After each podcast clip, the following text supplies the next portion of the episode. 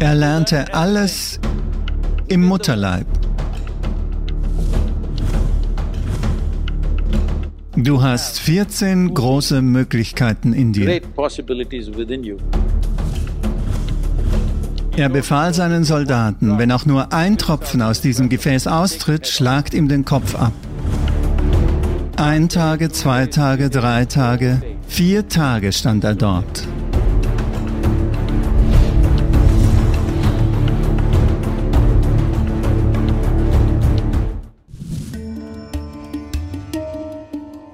Es gab einmal einen Weisen, einen sehr, einen tiefgründigen Weisen. Sein Name war Sukha. Er war der Sohn von Veda Vyasa. Sukha hat alles gelernt, was er lernen kann. Alle Schriften und das Wissen und die Traditionen und alles, als er im Mutterleib war. Er hat alles im Mutterleib gelernt. Als er herauskam, kam er als ein Weiser im Kindesalter. Er war also ein Bala Brahmachari. Niemand hat ihn initiiert, aber er ist so. Eines Tages dachte Sukha, er müsse nach Vaikuntha gehen und Vishnu treffen. Also ging er dorhin.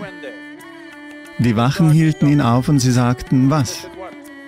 Er sagte, ich bin Sukha, Sohn von Veda Vyasa. Ich möchte Vishnu sehen. Sie sahen ihn an und sagten, wir sehen, dass du vollgestopft bist mit Wissen. Wir können die Vedas in deinem Körper sehen, Upanishaden in deinem Körper, jede andere Schrift in deinem Körper. Aber du hast keinen Guru. Du hast hier keinen Zutritt. Geh einfach zurück. Sukha war verwirrt, denn er hatte nie darüber nachgedacht, was ein Guru ist. Weil alles, was er, was jemand hätte wissen wollen, war bereits mit ihm, als er geboren wurde. So kam er zurück zu seinem Vater und er sagte, Vater, Sie wollten mich nicht einlassen nach Vaikuntha.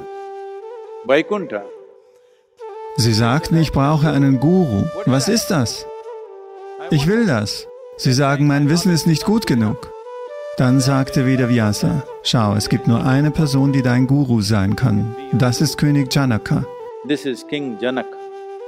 Sukha sagte, gut, ich werde dorthin gehen. Und dann ging er. Er ging dorthin und sah die Tore des Palastes. Er betrachtete den Palast, ein sehr aufwendiges, luxuriöses Gebäude mit viel Ästhetik. Er sagte, dies ist kein Ort, wo mein Guru leben kann. Das sieht zu luxuriös aus und ist nicht richtig für einen spirituellen Menschen. Also kehrte er um, ging erneut, fragte wieder seinen Vater. Sein Vater sagte, Janaka ist der einzige Guru für dich. Wieder ging er hin, wieder sah er, der König entspannte sich im Garten mit seiner Königin. Er sagte, oh, das ist nicht der Mann, und er ging zurück.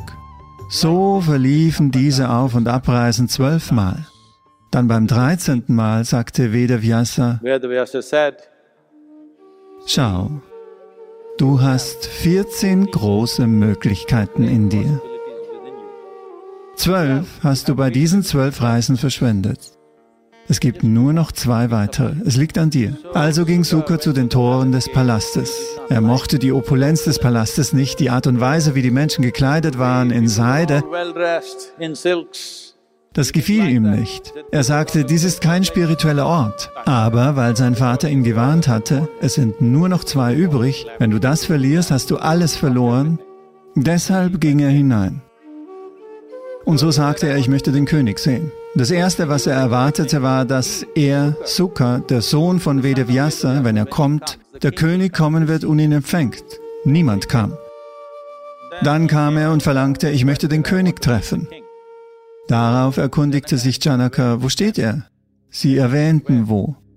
Er stand an einem Ort, wo normalerweise alle Abfälle aus dem Palast geworfen werden und dann in eine Grube fallen. Er stand an dieser Stelle. König Janaka sagte, sagt ihm, er soll genau dort stehen. Er stand dort. Als der Abend kam, der Müll des Tages, sie fingen an, ihn hinauszuwerfen,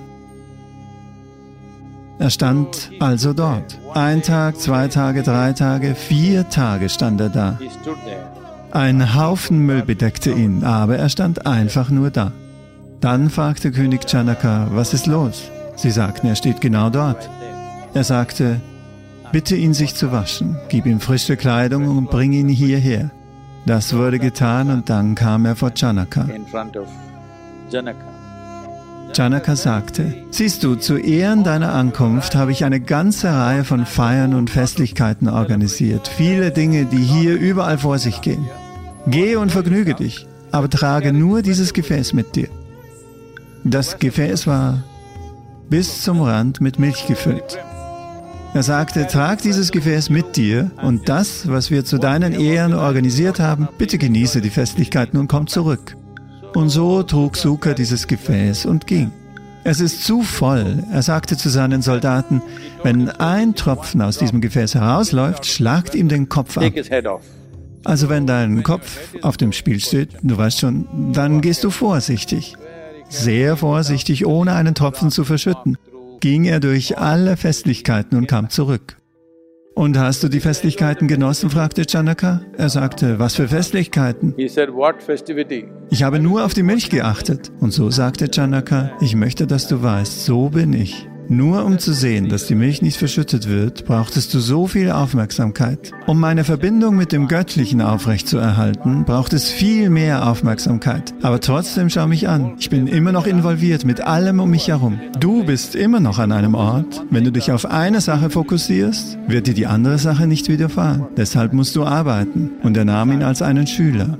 Ein Mann, der von allen als gefeierter, geborener Weiser galt, als Weiser geboren, aber er brauchte das. Denn eine Sache ist, sich zurückzuziehen, sich mit dem tiefsten Kern dessen zu verbinden, was wir sind,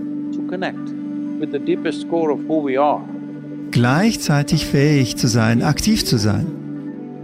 Mein ganzes Werk handelt davon. Meine Arbeit ist keine Lehre, keine Philosophie, keine Ideologie. Es stammt nicht aus einer Schrift. Dies sind einfache Technologien, um dir Werkzeuge zu geben, mit denen du, wenn du hier sitzt, dein Körper ist hier, dein psychologischer Raum arbeitet woanders, was du bist, ist ein bisschen entfernt von dem. Sobald du ein wenig Abstand hast zwischen dir und deinem Körper, ist das körperliche Leiden vorbei. Sobald ein wenig Abstand ist zwischen dir und deinem psychologischen Prozess, ist das mentale Leiden vorbei. Du kannst alles genießen, du kannst in alles involviert sein, aber niemals in alles verstrickt.